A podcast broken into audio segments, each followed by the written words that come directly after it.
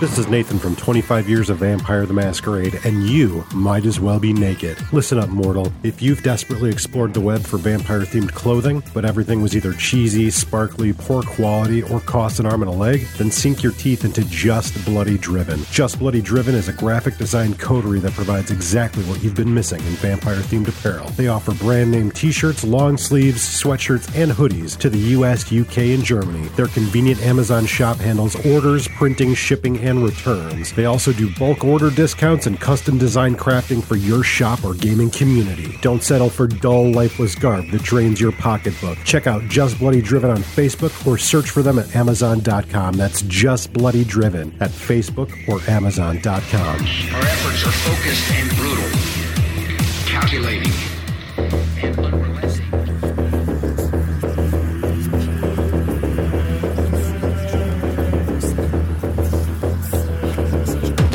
is 25 Years of Vampire the Masquerade, a retrospective podcast.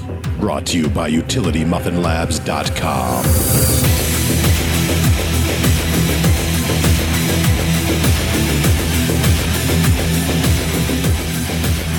Welcome to another episode of 25 Years of Vampire the Masquerade.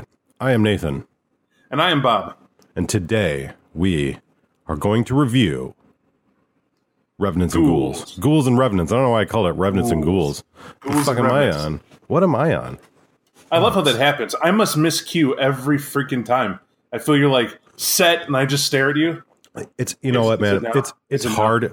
It's because like basically we're looking at each other through like a tiny little video screen, and we have to anticipate each other's movements. But like when we're in the same room, I feel like we got pretty good at it, right? Like picking up on the cues. But like my voice has to go into this little box and like into space, I think. And then it instantly has to come back to you. So yeah, we just, you know, sometimes sometimes you just screw it up. That dude who I had the B and B with must have been named Hubble, not Hubel. what an asshole I am! I literally sat there and called him like what we talked and whatnot, and I uh-huh. was like, "Well, thank you, Hubel," and he always was like, "What?" You know, was like, hey, like what? You know, like I, all right, you're welcome. Like that's, and he never corrected it, so I was like, "Oh, he's polite. That's Yeah, what that yeah. is." Anyways, we are in fact here to do a review. what is this book that we're we're reviewing? This Ghouls and Revenants. What is this book? Ghouls and Revenants is awesome because this book puts in one place in one book everything you need to operate ghouls and of course revenants. And that's not a pitch. It's it's what I mean by that is, is no book before really had a one-stop shop. And it didn't go as in depth as this book does regarding, well, Renfields, if you will, a type of ghoul. Like we hear everything about Dracula, we know what an eccentric character Renfield is. But if you think about it, what do you really know about Renfield except he's a crazy raver with strange, lengthy arms in, in the Bram Stoker version in a cage where he wears a straitjacket. Just it's strange, right? you, don't, you don't know what's going on there. What's the cinematography? Is he is he made of putty? Do Is bugs make you stretch? You don't Stretch know, right? Armstrong? I don't know. But in this book, you do get some very cool setups as to how you might have had that Renfield, right? Or to make several different types of ghouls. It broadens your mind. It uh, lets you know that if you uh, vampire do have these servants, and these servants often help run an immortal or an immortal household. So, so many of you listening um, may be thinking um, uh, what they address right in the introduction. Uh, how is this any different than previous material written? Um, there, there are there is a Ghoul book that came out for revised um, Ghoul's Fatal Addiction. There's also, as they point out, there is a Ghoul based book for Dark Ages called Liege, Lord, and Lackey coming soon. Not a plug um, that will be down the road. We haven't gotten to that yet. Um, and it is a little bit different. You know, it's kind of updated for V20. It does have some additional material that you can use. Um, it even has additional material that's not included in the V20 book. Like they they actually make mention that um, you know we presented ghouls in the base V20 book, but this is a bit more expanded, and indeed it is. Um, you know, depending on your personal preference, uh, it does have additional rules. So, like Bob said, it is a one stop shop for ghouls. Um, what that means it's not just going to tell you how to build a ghoul or introduce a ghoul into your chronicle, which it does, but it also gives you rules for building a ghoul for play or running a chronicle of ghouls, right? And here's a here's a quick layout rundown, right? In regards of format, everything from Ghoul's Fatal Addiction is pretty much in the first 31 pages, right? Right. Telling you where they're from, how, when to use, how to use it, the types, and and basically gets all into it. But remember, Ghoul's Fatal Addiction kind of spread it out too much, right? It was just too much info. It was very scientific, and Right. they were doing it as an in-game mechanic, you know. But that was back when all those books Right. were like, "You discovered this Ghoul document, and you need to read it." Well, Right. V20 V20 says this is function. This is mm-hmm. four main function that we're trying to give you. And so the first 31 pages do give you an idea of how about all that, but then they give you something very smart. Ghoul systems. It's blatant. It's like right in there, right? Because whenever we Right. mention ghouls or how to use as an ST, I want to know how does disciplines work? The aging, healing. Do they frenzy? What's a clan weakness? When's it come into play? Can they overfeed? What about withdrawal? Do they have humanity? What if they're on a path of enlightenment? Right. That's all here. And I'm already you're thinking a ghoul could be on a path of enlightenment. A revenant sure can, right. right? And, right. and And when you think about with it, time? right when you, when you think about a, a perspective of um, a ghoul that is in service or, or a revenant, and and that's a pretty important distinction as well. Um, a ghoul that is in the service of the, the most inhumane vampires probably aren't going to be able to stick around too long. Um, Right. Immortality is not really going to matter. But um, having said that, there are some different uh, rules, whereas things may have been sort of alluded to in previous material, like you could do this if you wanted to, or or hey, you know, a Nosferatu ghoul that's fed on Nosferatu blood for a long period of time, like they could start to gain some of the traits of a Nosferatu. Well, here they show you that this this is a hard and fast rule, right? Um, and and I really appreciate that they kind of did that. That they said, uh, look, instead of just alluding, like maybe you could do it if you want. Here's the hard and fast rule. You know, a Brujah Ghoul is going to become very passionate and very much more likely to frenzy. Um, so yeah, that's that's like some information. Um, Bob talked about like the first 31 pages. Um, the first chapter kind of like goes over the history of the ghouls, right? It's uh, it goes over the history, the mindset of a ghoul. Uh, it goes in detail. It covers uh, important, uh, well, important points that you wouldn't think of yourselves. Like, how do I even recruit a ghoul? Right, Mm-hmm. it's one thing, and that's got to be the most demanding thing from a player. You skip Yeah. it over. I take retainers in my sheet. It's one through five, or I say it on my live action sheet. There they are. Right. I, I don't even assign them a name. I just have a ghoul of that competency, and I move on. However, in here it shows no, like you're doing a disservice to you because your ghoul can fu- uh, function across what they categorize as uh, basically an, an open ad for a vampire. That's how you have to look at a ghoul. You need an assistant, or you need someone to help you in your existence. That should be something that you put some serious thought into. Right. Right. And And, then I- uh, go ahead. No, no, you're good. I was just going to say, um, you know, right in this first uh, this first chapter here, they they um, they give you some information about like um, you know how how they assume the concept of a ghoul developed and and how like the blood bond uh, uh, like formed and uh, they kind of go into some of the the more um, theoretical aspects of a ghoul, but they don't. What they don't do is they don't do like they did in Fatal Addiction, which is like have this long chapter of like Douglas Netchurch like waxing about the scientific merits of it. Like, there's none of that. It's just like here's here's what what we think. Um, here's some conceptual ideas, um, but then they really get into the meat and potatoes of like what is the point of a ghoul? What can ghouls do to help your players and, and even storytellers as well kind of get an idea of of how you can use ghouls in your chronicle or as a vampire as one of the kindred what you would need a ghoul for. Um, and they talk about like some of the different tasks you know uh, just as like a basic servant like um, cleaner. Um, of course we've encountered you know literally hundreds of ghouls that um, their sole purpose is to clean up a mess after their their uh, they're regnant. Um, concierge protector etc and it kind of goes on um, giving you like full uh, I, I think like a fully detailed idea of what um, a ghoul can do, and then it moves on from there. From this book, I watched a player do something very smart that I hadn't seen in years. Me and Nate have never done this, but it's brilliant when you think about. it. I honestly know that we we tried, but storyteller was so no about it because it was upkeep for them. But uh, I they're doing it in our game, and it's very smart. They did. They took a retainer of five. They had a ghoul, had a ghoul in mind of what they did in general, and told us that they handle everything for their downtimes, like their wealth, their influence, everything they had is ran through this ghoul. This ghoul Right. runs shot. He's just there for decisions. But the ghoul's so obsessive, like any ghoul should be, they make sure the master's threaded throughout the business, has everything going on. That dominator is their all, their center of their world. Because of that, he could submit a downtime that says, I'm going to take over this business, and I tell my ghoul. Meanwhile, he just gets reports from the servant, right? Right. Strangely, he's more successful with it, right?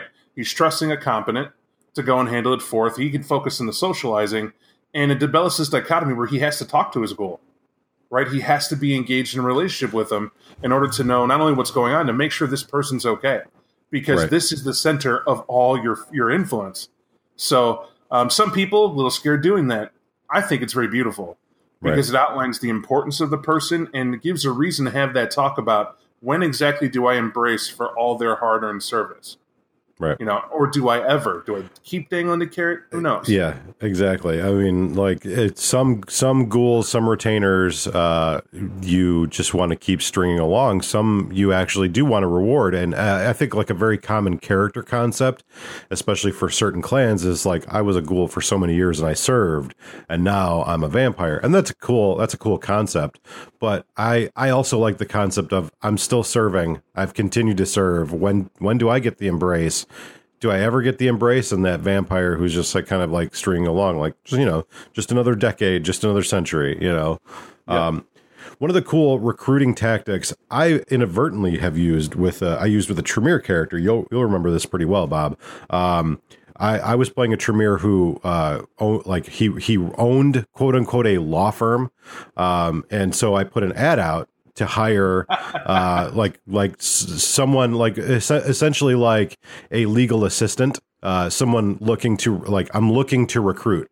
So what I did was I, I created a company that was a recruiting firm, and then I interviewed a bunch of people for a position of a recruiter for a talent recruiter, and then the best one I hired, I quote unquote hired, and then I ghouled her, and then I just had her find me more people Right. to work in my business. So yeah, it's like, uh, yeah, man, this is the best paying job. Like this seems like a really cush gig. Here, have a glass of wine. Hmm, it's pretty delightful, huh? Yeah, it turns out, yeah, turns out we're going to be representing another Tremere who doesn't have a firm understanding of what the masquerade is. So, how willing are you to deal with blood? uh, yeah, so it, it was a lot of fun, but um, it, it kind of like give you some of these ideas. Um, in fact, one of them is using a headhunter. Also, a cool thing that I read about in here, which I thought was kind of neat, and I might introduce into a game, is like a firm of ghouls Right. who like hire out ghouls to other vampires. I I think stuff like that, little little intricacies, you know, like you're a vampire, you you uh, you know, you're one of the kindred, you're looking for somebody good and you happen to get an invite to an office at midnight and you go and it's a bunch of retainers and you're like, "Oh, what wait, what's happening right now?" There was an interesting plot hook they had in here about a about a prince who or a city that had been abusing their their their servants. And what happens is there's an organization that comes in, and when they identify it, uh, they help them basically join them to destabilize and take over the city because they're vampire hunters. Right. That's what they do. These ghouls, they're only in it for the blood and getting that blood from them. And it bring it opens up doors as to not only other uh, antagonists that could be in existence, a protagonist fits in nicely too. Because what if you're that ghoul who's sure you've been abused, but you feel that it's worth it, Right. right? And they approach you and you're not with it, but you got to fake it. Now here's a character that's to ride both sides of the fence, and that becomes a very interesting um, thing to pull in for a concept, uh, Right. which which works. And they, there's a ton of them. There's a So ton of them I- in. I would say that this first chapter for people that are new-ish to this game, um, and aren't really they don't really understand how complex and how multi-layered a ghoul can be um, either to play or to just include into your you know your game specifically i think that this chapter is definitely invaluable. It is a fantastic chapter to sort of get you to where you need to be to understand ghouls. I will say this.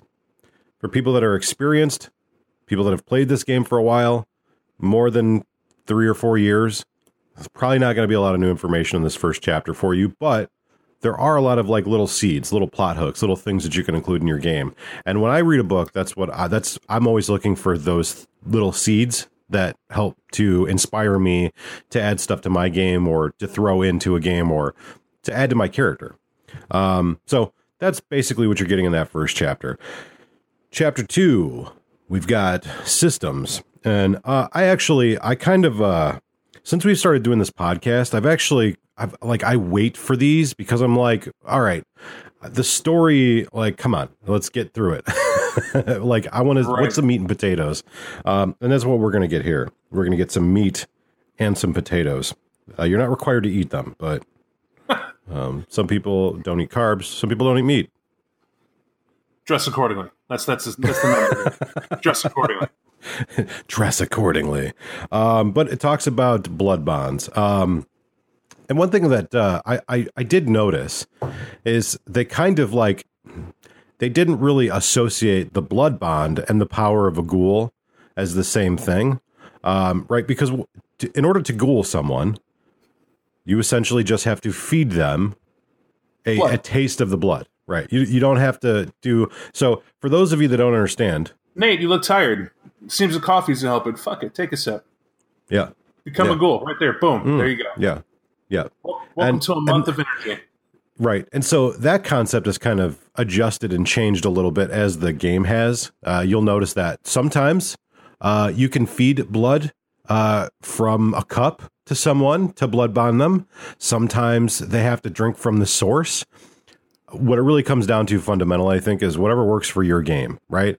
If you want your players to be able to blood bond somebody by giving them wine three consecutive nights with blood in it, great it's your game who cares? It's not a big deal. If you don't want that and you want like a hard and fast rule like you have to drink from the source okay do that. Do whatever works. But in this you just have to be fed vampiric blood over the course of three nights or three separate periods. You have to have a rest in between. But you don't have to be bloodbound necessarily to be a ghoul. And they talk about that too right? Like some of the different cultures and and some of the different groups, they don't necessarily espouse a forced slavery, right? Right. Being a ghoul, you just need to consume the blood. It's like the blood, the one drop of blood, the one trait of blood is sort of initiates that role, right? And You here's and here's where that uh that the ghoul book previously, right? This is where Mm-hmm. it's uh what was the name of it again? Ghouls something revised, forget the name of it. ghoul's fatal addiction. Ghouls Fatal Addiction, this is where it sings. Because it goes in detail about what happens to the body, the physiology of it. And, and in a fictional sense, obviously. They're not trying to tell Right. you if you find well, if you find vampiric blood, it might work that way, but they don't exist, so good luck. You know? Right. Uh, but the fact is, they give you that flavor, and that's there. Here, they're just give you an idea, and Right. that's okay. But why they do that, it should be open ended for you. They're supernaturally enhanced. It is a magical bonding, and why get that hard nose to it. Tons of questions about it, like what actually happens to a ghoul and what makes them. Like if I use auspex, can we detect a ghoul? I don't know. Right. What does it say in the book? And it's your game. What do you want it to do? You know, Yeah. So so that that comes down to um, for a lot of people, you know, the, a lot of people want to know like what came first, the chicken or the egg, right? That's a pretty standard debate. Like you know, what actually happens when a ghoul? And here's my opinion on it. We're playing a game, right? And we know when a human drinks vampire blood, it changes them, right? But do we need to know scientifically what happens? No, we don't. We just need to know this is this is what it is. Like I, I get why in the older editions they tried to like delve deep into that science thing. The thing is, like write a book that's a game. Don't try to write a science manual about something that's essentially mystical. Your your best out, in my opinion, for this game or for any World of Darkness game is f- fucking magic. It's f- fucking magic. Stop trying to find a scientific reason because it vampires don't exist scientifically. Mages, it's not a science, you know. So, of course, you're not wrong if you want to play the game that way. You're not wrong if you want to delve into that. But that's what other books are for. This one is kind of just like you drink blood, you become ghoul. Right. And and then simplicity is going to help too because here's my opinion. I think people get bogged down in that type Yeah. of minutia, and it's like you've said it a lot, and I've kind of been silent because I agree with it. Uh, but I'll be I'll be vocal here at least and say that the blood is powerful. It is a curse from whatever god you believe in. Right. This this holds to a Christian method. I agree with that, uh, or at least that idea of Old Testament God anyway. Yeah. And the fact is, is that a taste of blood to a human should be powerful. It should Right. do something more than go, "Ugh, it's kind of coppery," you know. And that's and that's why it's there. Does it have to be the same for you? Like as we've said, as I've said already, do you? Right. But here, the rules is are going to save you because the whole point of this book and books like it in V twenty, and I like the way they've done this system. Uh, they gave you the rules. It's it's not that they're not debatable. It's like you need structure. Here's the structure, but Right. run forth and tell stories. Don't waste time on this. We did that for you. Get to the story. Exactly. And, and and that's fundamentally what I mean by that. When, you know, if you want to delve into the scientific aspects of your game, that's a story for you to explore, right? What I mean is when we sit around and we kind of like debate outside of a game like it's because of this or this happens because of that or that could never happen and it doesn't make sense. You're playing a game you're trying to tell a story, right? That's what you're trying to do. So, if like the scientific like evolutionary reasons why people become ghouls or why they stay revenants, if that's important to the story you're telling, then tell it. If it's not, why does it matter? It's just a game. Like no one questions dragons in D and D. Nobody, right? Just But the but the two guys on this podcast right now. But other than right, right, different, maybe Right, maybe in nerd right. words about uh, Nate Bob and Yeah. Dragons, but we'll uh, right, we'll right. leave that there. Right. Of course. Um, yeah. So um, let's talk a little bit about revenants, shall we? So, uh, Bob, when you stop dying from laughter, uh, what what exactly is a revenant? All right, a revenant is something. It's basically a. I'll tell you the experiment, right? And it comes from the Tzimisce, right? That's who they often credit for being the originator of discovering how to make revenants, right? And for them, it's a it's a predation on family lines up in the Carpathians, Eastern Europe. And what happens is these people isolated. The Tzimisce were breeding. They literally took prize ghouls and had them breed in every way and horrific idea you might think that is. Yes, people were kept in pens. Yes, uh, the the age was not appropriate morally. Yes, they forced this guy or girl onto this guy or young girl, um, and to produce what offspring, genetics, Right. and their ultimate goal was to create a ghoul that doesn't require blood as often or at all was the goal. And what happened is, is that's exactly what they got. So a revenant is a birth creature that has an extended lifespan, greatly extended lifespan, that crea- has some of the vampiric power that stays with them. They basically make their own, and that's and that's great. Problem is, it's not true immortality, right? It has its limitations, and those are listed, but it's still better than a ghoul. If you have a revenant, the cool advantage of being a revenant is that you don't have to be bound, and the master doesn't have to come around and give you his precious blood. Right. You are going to be unique on your own right. Right. The the revenant um, they belong to a family. They produce their own vampiric blood, vitae, um, or vitae, however you pronounce it, uh, and uh, they kind of stick around, right? Like the those families, they and and for the most part, they all serve a function. Now, the cool thing about this is we talk about like the Tzimisce and like them sort of like innovating or creating perhaps revenant families, but the cool thing about this book is uh, there's a bunch more revenant families that we either didn't have access to before or were created were it were recently rediscovered as it Well, were What I enjoy about it, they point out a duh, right? Do you Mhm. really think the Tzimisce were the only ones who had a seclusion and ability to make this prize ghoul breed with this prize person? I mean, right it's, mortals it's were like doing it. and thaumaturgy Right, historically, we were selling off land by marrying a daughter to someone else. Do you Right. think it's a far leap and cry for another immortal to go, you know what? Right. I- I'm an Assamite and we have a desert. No one ever comes out here. Um, I think uh, Shawan should be with uh, uh, Jade Rem or whatever his name is right over here. And uh, I want to see what that kid looks like. It turns out, do it enough, guess what you get? Oh, revenant. There's no special Right, magic right. ritual. It's called repetition. Right, right. It, it definitely can be. Um, so moving on, uh, we we get into chapter three. Chapter three talks about um, ghouls uh, in the clans, uh, clan organization. Uh, um, I'm sorry, clan ghouls and organizations. I, I can read and use words. It's a very cool talent.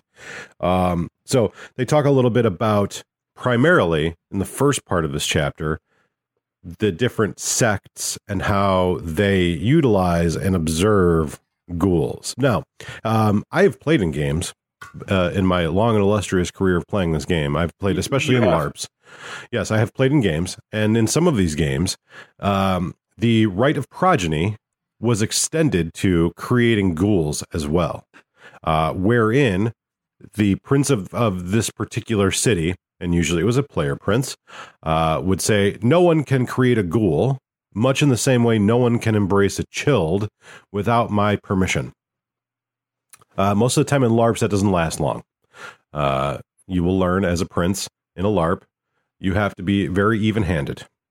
Uh, because people will always be trying to kill you, um, but to some, uh, some believe that uh, in the Camarilla, that's kind of like the prince is right. You know that ghouls are a risk to the masquerade, and um, they should be utilized uh, as as little as possible, and they should not be kept for a long period of time. Uh, and they talk a little bit about that in here. Um, Bob, you look like you have something you wish to add. Oh, it's uh, it's just in the echo of my mind and only my own echo chamber. I always sat here and go, "Don't ever do that. Yeah, Don't ever go. Don't ever do that." Because the next Right. inevitable question series coming up is, "Well, how would they know I made a ghoul?" Yeah, indeed. How would they know? You would have Right. to have told them. Is what it comes down to. The Right. ghoul would have to rat you out, and but they're completely enslaved to you. Why would they rat you out? It ruins everything, so they wouldn't rat you out. So ergo, unless the storyteller is going to be super pedantic and monitor everything, and you have Right. everyone has a ghost, and every, it's it's a, it's a headache. It's not going to happen, and it ruins the very aspect of why you have a ghoul. It's an extension of your humanity if you think about it. And Nate asked, so I'm going on this tangent a little bit. I'd like it. I'd like to hear it. And and the fact is, when when you want to make a ghoul, it's tantamount and echoes what it's like when a parent wants a child. You're not looking to make another one of you. That's not what you're doing, and that's not what the embrace does. They may be called childe, but your childe isn't equal. The moment they're a member of the undead and you're done training them, that's it. They're eye to eye. A ghoul never will be. So you can have some pretty unique relationships when you play with that, and that gets really cool. But you miss it because that's what it's all about. Really, is we'll just shorten it. It's relational. The cool thing about having a ghoul, it's not about necessarily power. It's not about the fact that they're a, a super cool merit you could take to get you some amazing whatever. It's about someone who understands if I'm going to play this ghoul and you're that vampire, or I'm the storyteller portraying this ghoul, Here's a super smart book that has all these abilities for me to highlight one thing. I am worth something to that vampire. Yeah, yeah. Um, I, I, you know, personally, like I said, I, I've been in, in games. I've never played a tabletop game where like a storyteller character, prince, camarilla, etc., was ever like you can't make ghouls because it's you know without permission. I've never, but like LARP, you know, in in a LARP setting, uh, oftentimes arbitrary, meaningless rules are created. Usually, it's because they don't want people coming in and playing ghouls or something like that, or you know, like some some silly nonsense. But hey, it could be an idea in your game if you have a super oppressive prince or a primogen council that wants to be in everybody's business and it's super conservative. That could be like a cool little plot hook. Um, having said that, let's move on and talk a little bit about how the Sabbat tends to treat ghouls. sabbat's pretty hardcore. Um, always has been, always will be. But their ghouls are important to them because you need them to serve a purpose and a task.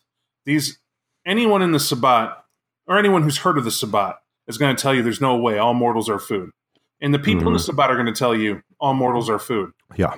But these this food here does stuff, right? R- So it's so it's almost like the Sabbat vampires view these mortals like they do pets in Ark. Yeah. Hey, you know, I, I tame I tame this mortal so they can get me ah. more yield on the grass they pick outside. Damn, my pterodactyl died. I need to get a new pterodactyl. It's that simple, right. you know. Or Well, if you don't, if, if you don't play Ark, we got a better analogy.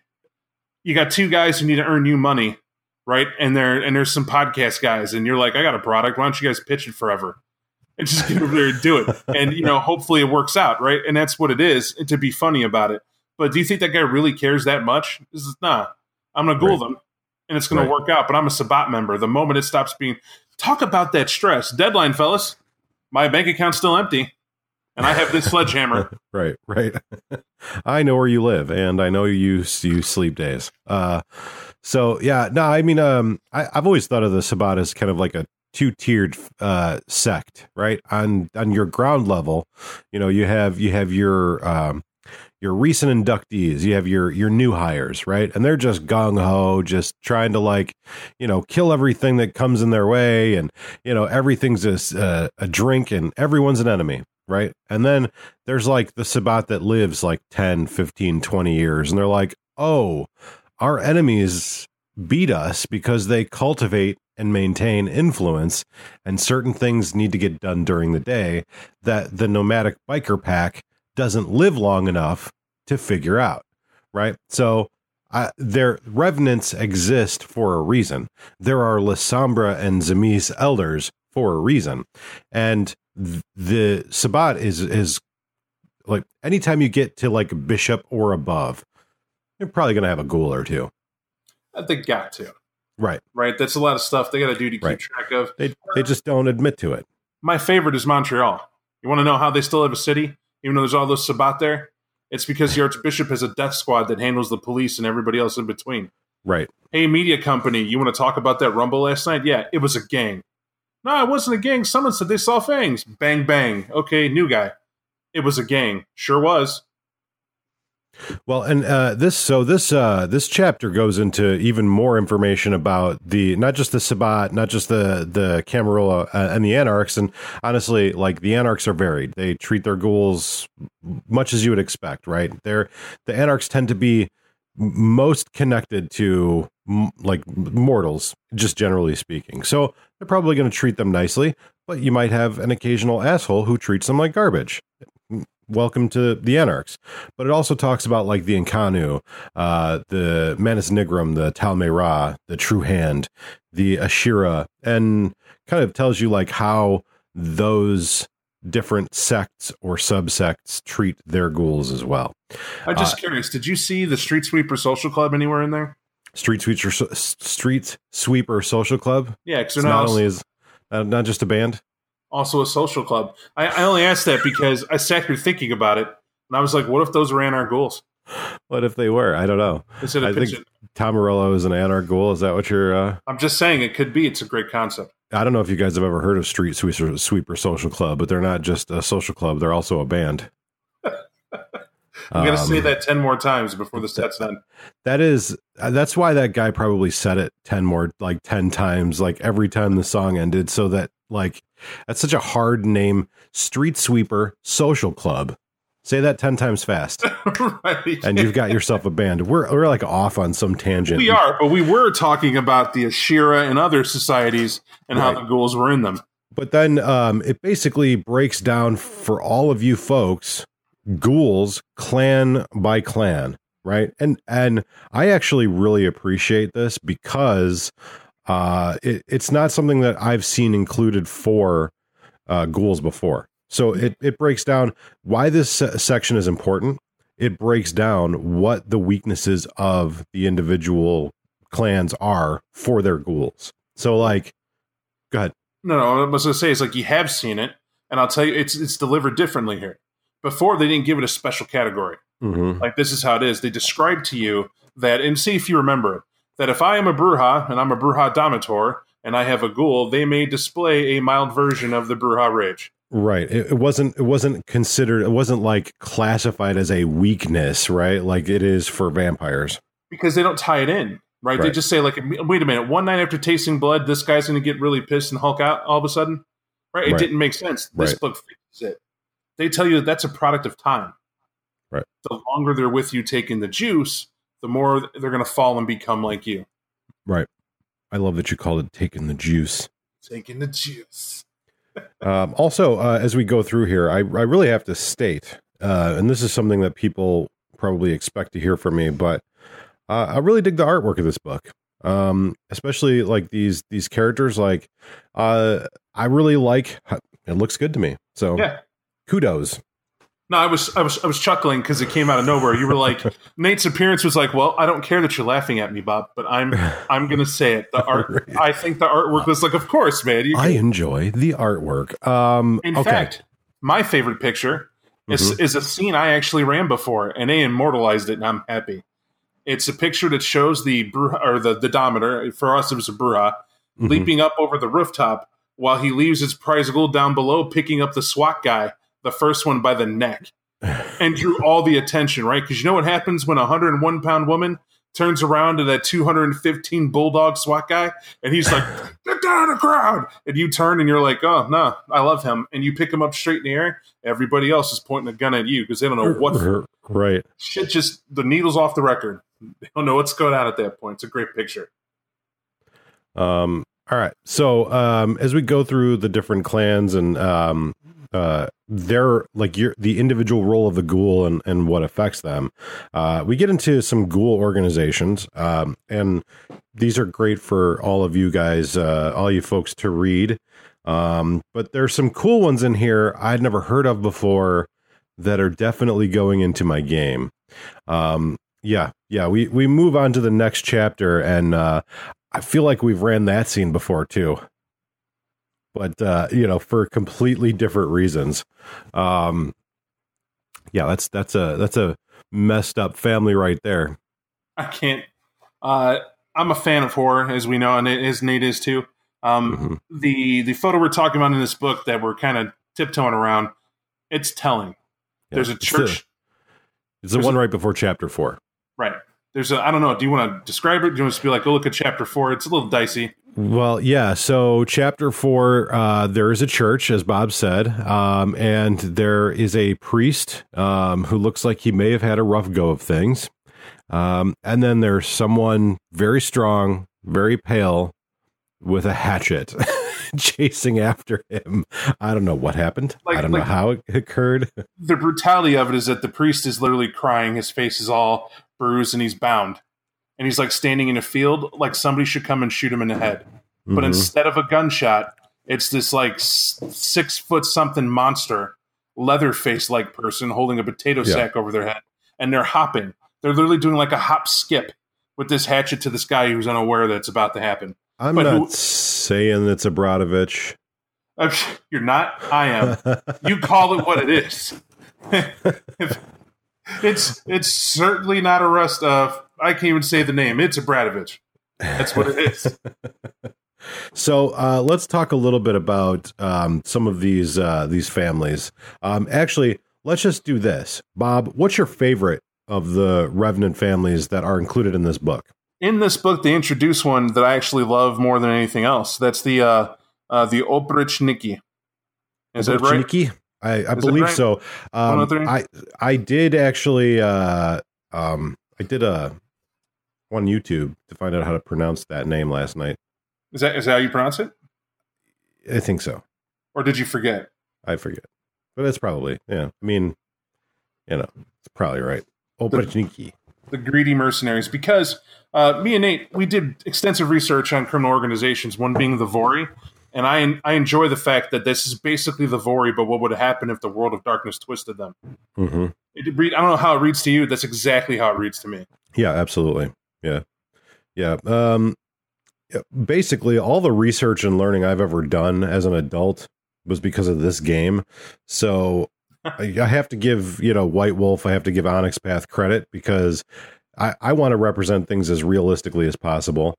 And I was like, I wonder what the Russian mafia would be like if I included them in this game. And, you know, here's a here's a version of them. Uh our version or or at least the like the characters I made were not uh revenants um and they were not Sabbat affiliated. However very similar. Very very very similar. To be feared, for sure. yes yes. Um so my favorite in here uh is probably still um you know it's it's hard to say. Um but I'm probably still the Bratovitch because I'm just a creature of habit, and I I just dig those old school uh, hillbilly meth dealing, dog training, nasty bastards. Um, uh, but uh, I definitely like the Rosselini. Um, I like the fact that uh, the Giovanni have a Revenant family, and the fact that they have one for the Ventrue clan in here is pretty interesting as well. Um, but uh, I've always really it just I don't think that there's a bad Revenant family necessarily. Um, I could probably live without the d'Habi, but you know, See, it's weird. I really enjoy the d'Habi. I really do. I, I, I can always find a place for them. I like them as uh, as plot devices, though. I really enjoy Mhm. it. Nothing like a d'Habi to come in and collapse near some elder's home to take in as a snack to learn that their body is a tail, Right. Right? And that they're if they're they're going to want to see what the hell they're about. And that's a it's a fun little device. But as a playable character, I don't think anybody wants. I mean, they're servants, right? And then the d'Habi are just you didn't even have to go them, right? Or even Right. even help them. I mean, granted, it's a Revenant family. Of course, you don't have to go them, but you don't have to ensure loyalty. They're like they're like Right. pre-built to be servants because that's how the Bali do. Right. Um, so uh, long line of the different families, and then of course we get into chapter five, which brings us to character creation. Um, and this gives you a little bit more in-depth detail um, for essentially running a ghoul-centric game. Um, you know, if you have a bunch of people, uh, so I, I like the idea of like a hunter game, but using ghouls, like having a little bit more in-depth knowledge, but you're not necessarily hunting vampires to kill them you're hunting them to eat.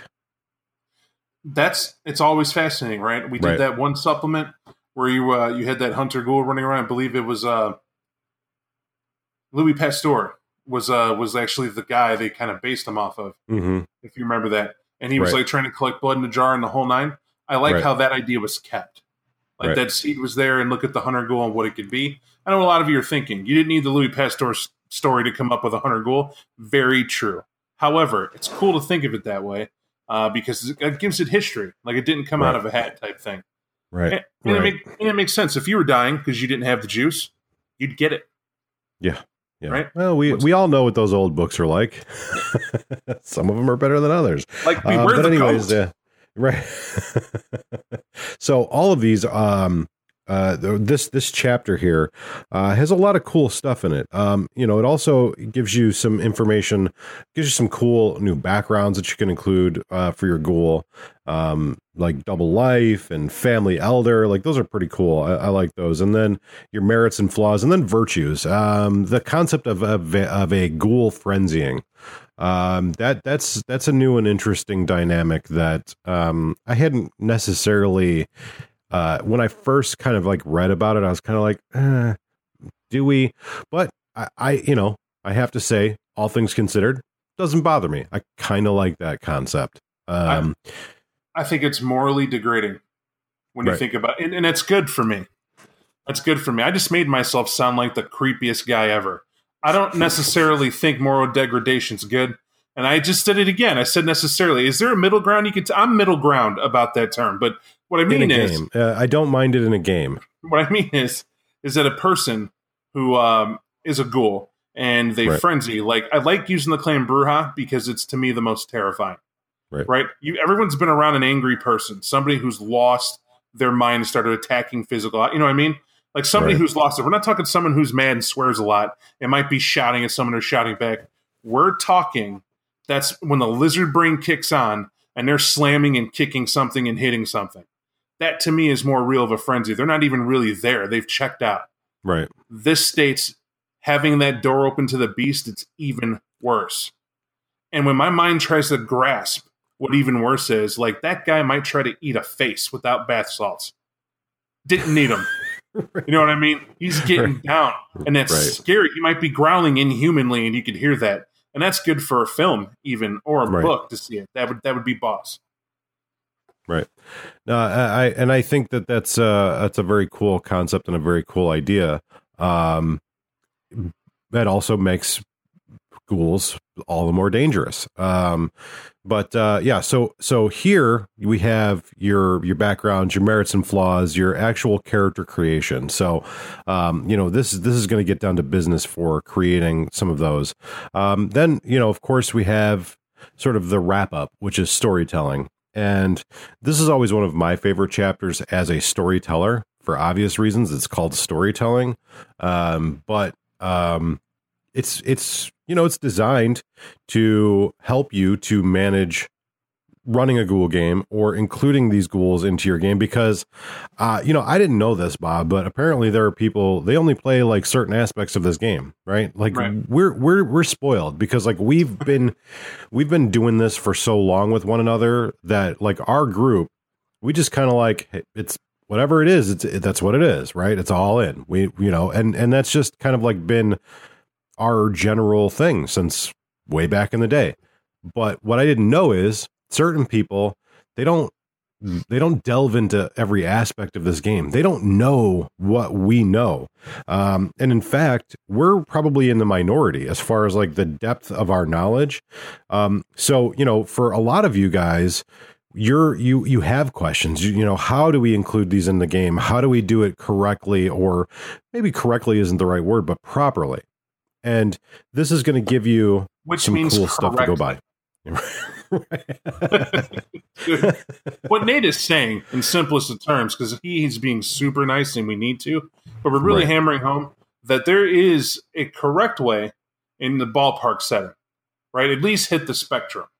Right. And then there's a way that maybe maybe will be a little too far off the pale. And this serves as a guideline to kind of help Right. you with that. Right. Um, but also, what this has are plot hooks, right? So you're like, oh man, I don't know how to proceed with my game. Well, here's some plot hooks. Maybe use some of those. Maybe help those to propel your story forward. Um, I think that one of the key elements of, of running this game or running any game is never showing that you don't know where to take your story. Never. Right? Never like part of this being a storyteller in this game or really any game or a dungeon master or a game master is having a perfect poker face. That's it. If you have a perfect poker face and you just go oh shit in your head and you never let your players that you are stumped and don't have a fucking clue where to go from here, if you never show that, your players never know. There are a cult of people dedicated to studying me when I run a game that want to swear they can read me. And then I have the inner circle that tell them you never will stop it. right. right? It just it goes two modes. I've, I know Nate's enjoyed it too. Um, Nate is has a very good poker face as ST as well. Um, I just usually pick the randomest shit to do to, to break a little bit of, of that stoicism. But um, for the vast majority, people are very apologetic. You're very sorry. You're very um, you're very nice when you storytell. And, and damn it, you represent the world of darkness, God. Mhm. If you're a storyteller, you got to be that God. Little uncaring, a little a little you know deceiving. Um, the whole point for fun is what Yeah, it is. And that's I don't want to get too far on that, but that's just hammering that home. So here's a little trick that I used to use, and maybe some of you can use it, especially if you have like an advanced player in your game.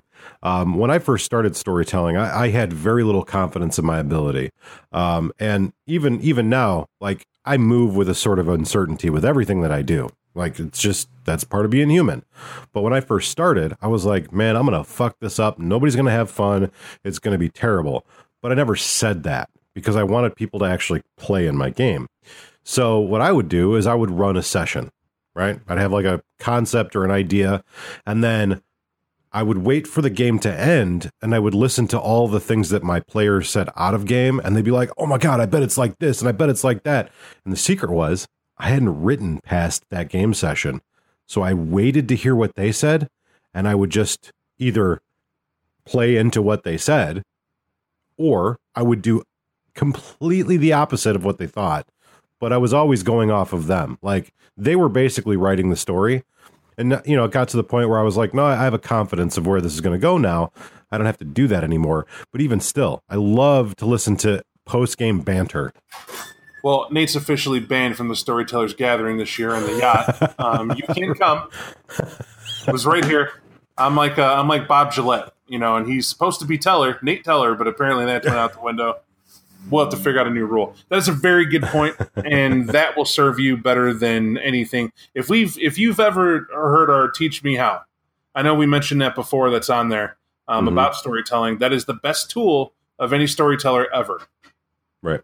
Just know your audience, know what they're looking Just for. have a poker face and know your audience. That's it. Just move with confidence. Move with the air of confidence. You don't ever you don't actually have to have it. Right? Like I'm sure Kurt Cobain like had zero confidence. Like that may be a bad example, but Hmm. but but um Take I- time. Don't Sorry, I, I sorry, don't sorry. know, not know that. That's that's terrible. Um, so, anyways, storytelling. It's a thing. Um, uh, then we move on to uh, the end, an appendix, a gallery of ghouls. I love this. I have a newfound respect for. I don't have to do a bunch of extra work. Hey, folks, you may not know this, but you could spend hours and hours and hours making every single character for your game, or you could find a book that has a list of characters that you could just pluck from, right?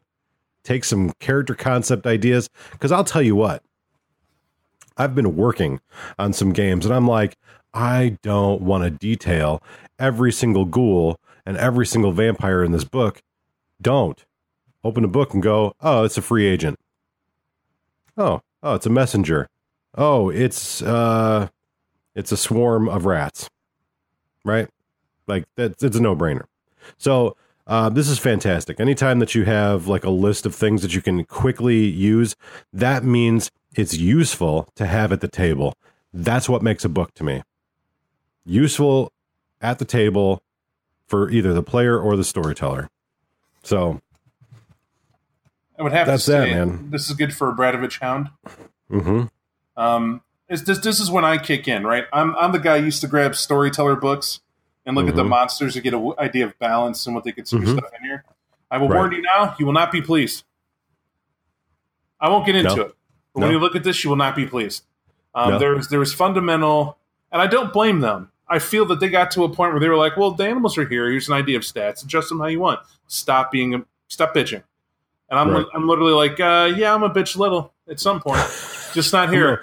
I know you said don't. I know you said don't. Like we both got our little our little things when it comes to this. It's just I'm trying to picture a condor eagle having the strength of an Olympic weightlifter. Oh yeah, that's that's crazy talk. But uh, you know, You know, what are you gonna do? I'm just saying. It's Um, ghouled, right? I'm not a I'm not a ghouled uh, eagle, Right. so I don't know. I've I don't know that I've ever used a ghouled Eagle in any game that I've ran, but maybe that's just that's a deficit for me. I don't know. I mean, that ghouled eagle can overturn a car. I'm more interested in, quite frankly, the the human ghouls than I am the animal ghouls, um, because uh, chances are, and and again, perhaps this is a deficit of me.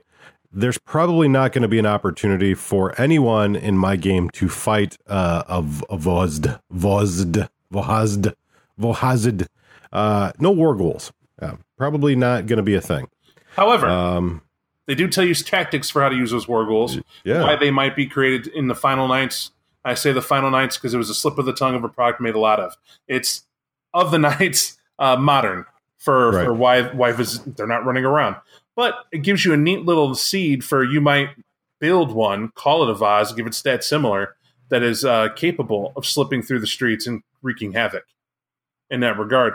Or you, you stick to the other S word that I'm going to butcher. I think it's the Schlatka, Schlatka, Schlatka or Zlatska, however you pronounce it. I don't know. Peter Schlatka. Um, they're awesome too. I just don't believe in the uh, Big Bird's brother they left there in artwork. But that's all right. right. Well, that's cool. You know, what are you gonna do? Where the wild Um, things are is what reminds right. me of more than anything. It it does, yeah. So yeah, I don't. I, I was like, oh yeah, that's that's what you're gonna go with with the Sl- Schlatka. Anyways, hey, what am I? I'm not some critic or something. Yeah, but he could tell you how many licks it takes to get to the center of a Roll Tootsie Pop. I'm Mr. Owl. Are you saying that this this Schlatka is is beaked?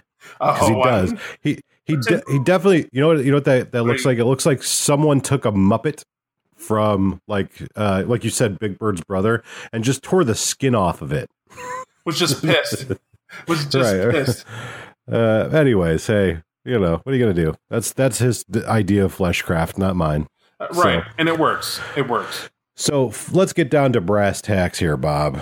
This book, what do you think? This book's Give awesome. it a give it a summary. this book's awesome. Like with confidence, I could ditch the other Ghoul books they've made uh, because of this book because it's all in one. I feel it's current, fits the material beautifully, And It's a bit more organized, better. They do give you poison for snakes, for ghouled snakes, to never affect a vampire with. So that's cool, right? Mhm. It's good that it's there, and Right. uh, that that works for me as well. I tease and I don't, but I tease, and that's uh, uh, it's awesome. Honestly, this Yeah. book this book is healthy for any storyteller's kit. I mean, um, there's some things that I may or may not include um, in here, um, but I think all things considered, like most of the other V20 books, uh, it is well organized. Um, it is, I think, it is a natural procession of the updates from revised to V20 um, rules uh, from a rules perspective. Um, I think the artwork is really good, and I think that they did a very good job. However, um, I would say me as a as a as a person who's been doing this a long time, um, I didn't really learn any new things about ghouls, right? Like that, but that it's I, not everybody's me. Like we said before, not everyone is me. Um, so if you, I think uh, with the V20 material, you can sit down with those books and you can run an exceptional game and never have to look back at any of the other material at all. I think you can keep it to, you know, a dozen books or however many V20 books there are and do your thing. Um, and I think that um, is this an imperative book? No, it's not imperative. You can get by with the information that's in the V20 book, but if you want to expand your world and you want to get a little bit more information, or you want to want to run a ghoul game, here you go. And for that, I think it's it's fantastic. So uh, Right. it's a book I own. It's a book Bob has in his hand right now. Before you're done, Yes. to the cover. I had a, had a question for you. Quick question. Yes, yes. Which to the one's the, vampire? Um, Do you know the answer? uh, I think it's the one in the chair looking at the wine, but that's just me. Now I thought about, it, but look at her face. Doesn't Mm-hmm. it look like? I don't know what this motherfucker's drinking. I think he got into my stash, and he's sitting in my chair. To me, this is like the Three Little Bears. Right. You know what I mean? No, I, I can get that. I can get that. Yeah. because he's I looking get with such that. confidence, like, "Aha! I finally got a taste, and she's not around." And she's like, "I didn't leave nothing." Yeah, right. You know what I mean? Just saying. It was a question I had. I like I like the photo. It says a lot. It's really cool. I, I like it too. I, I, I like the artwork. I, I, I really that's one thing that uh, I like about V20 is that the artwork seems to be um, more realistic looking, but still has that world of darkness flavor. Um, it's something I'm I'm less critical of than maybe some other things we've talked about in the past about some newer material, but whatever. Um, so those of you listening may fully understand that last episode wasn't our last Vampire the Masquerade episode. I don't remember what I said, but I must have given the impression that that was the last one. I apologize for having misled you. I think we actually said it was the last one. Is why. M- maybe I don't know. You you But know you funny- talk for But what's funny, I know we said that. It then said uh-huh. after ghouls. right. You know I mean? right. I- look, the truth of the matter is, when you spend two hours talking about a game, sometimes you lose track of the shit that you say. Sometimes just random stuff comes out of your mouth. Um, but to fully clarify, we have one additional episode after this one, wherein we will review Lore of the Bloodlines and Ready Made Characters together.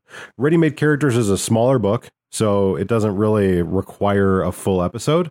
Um, but so it'll be a little bit longer podcast, hopefully. It'll probably Um, be. This is ready-made characters, and these are the people in it. Ready-made. well, we'll uh, we'll we'll give it a little bit more attention than that, but um, I, I can say personally, it's a bit of a sleeper. Um, I've already I already read it. Um, but I, I actually found it at the used bookstore a couple weeks ago and picked it up and read it, uh, and I was pleasantly surprised. But we'll get into that in the next podcast. So after this one, we have one additional Vampire the Masquerade episode left that will come out the very last Friday of January, I think. And uh, that will be on Lore of the Bloodlines and Ready Made Characters. So hopefully there's no confusion, fully clarified. Uh, and then after that, we're going to have a two week hiatus, only two weeks, and we'll come back with some Dark Ages material. Plus, we have like so much other stuff like on the burners. Are we? uh They came from beneath the sea. When are we doing that? Because I So- thought you said something crazy. Uh, Like, like we were doing. We were ending the line, right? By no, we're Yeah. we're done. Not we're ending it. Yeah. It comes to an end. Then the segue.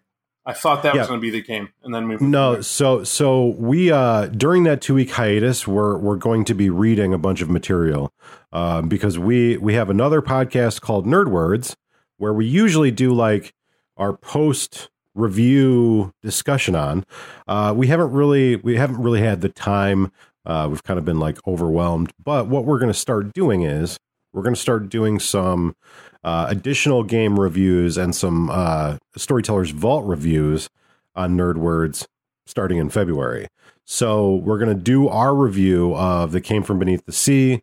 We're going to do our review of the Storytellers Vault material and some other games starting when we come back from hiatus. So basically, our two week period of off time is going to be filled with reading filled with us not being off. Just you won't hear us. Right, right. So we we just we just won't be recording. We'll just be consuming and then learning. But also, um, we are working on, and we don't have a specific date or any specific details other than please stay tuned. We're working on an internet-based, uh, what do they call it? Uh, uh, um, actual play kind of a, a deal. Oh, Yeah. a playcast. Yeah, yeah, yeah, yeah, yeah, yeah. I just Sorry, made that sorry. up. I think it's a playcast, but you know, I, it should be. actual play. You you guys know what it is. We brain farted. Basically, what we're gonna do is we're gonna cobble together an awesome gaming group, and we're gonna play together online. And I'm gonna record it and try to make it into a thing that people want to actually listen to. I don't know how well that's gonna work. I'm gonna try. So, uh, yeah. Again, I don't have a timeline for that. I don't know date wise. Um, I very much want to be able to produce this so that it is listenable. So I may wait and see how things roll out and release them all after they're recorded. I may do them individually. Who knows? Nobody, because it's totally nebulous. But it's in it's in the pipeline. We're working on it. I feel Nebulous needs something.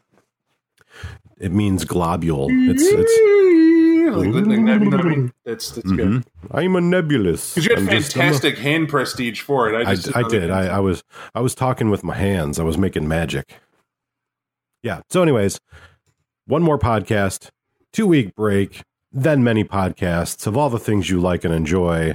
Us doing reviews of them. Maybe people that are really cool being on interviews. Who knows? I don't know. Uh, actually, I do. So, uh, yeah. All right. Well, hopefully, you guys enjoyed. Um, get your butts out and pick up a copy of Ghouls and Revenants if you so please. And until next time, I am Nathan, and I am Bob. and we must go record more podcasts. Goodbye. Hey, folks, this is Nathan from 25 Years of Vampire the Masquerade. If you enjoyed the podcast you just listened to, think about supporting us. For more podcasts, art, video, and gaming, go to utilitymuffinlabs.com. Follow our podcast on Twitter at 25 Years of Vampire the Masquerade, Instagram, YouTube, and Facebook under our Utility Muffin Labs name, and support us on Patreon at patreon.com slash 25 Years of Vampire the Masquerade. Thank you again for your support. Utility Muffin Labs, consistently rated adequate.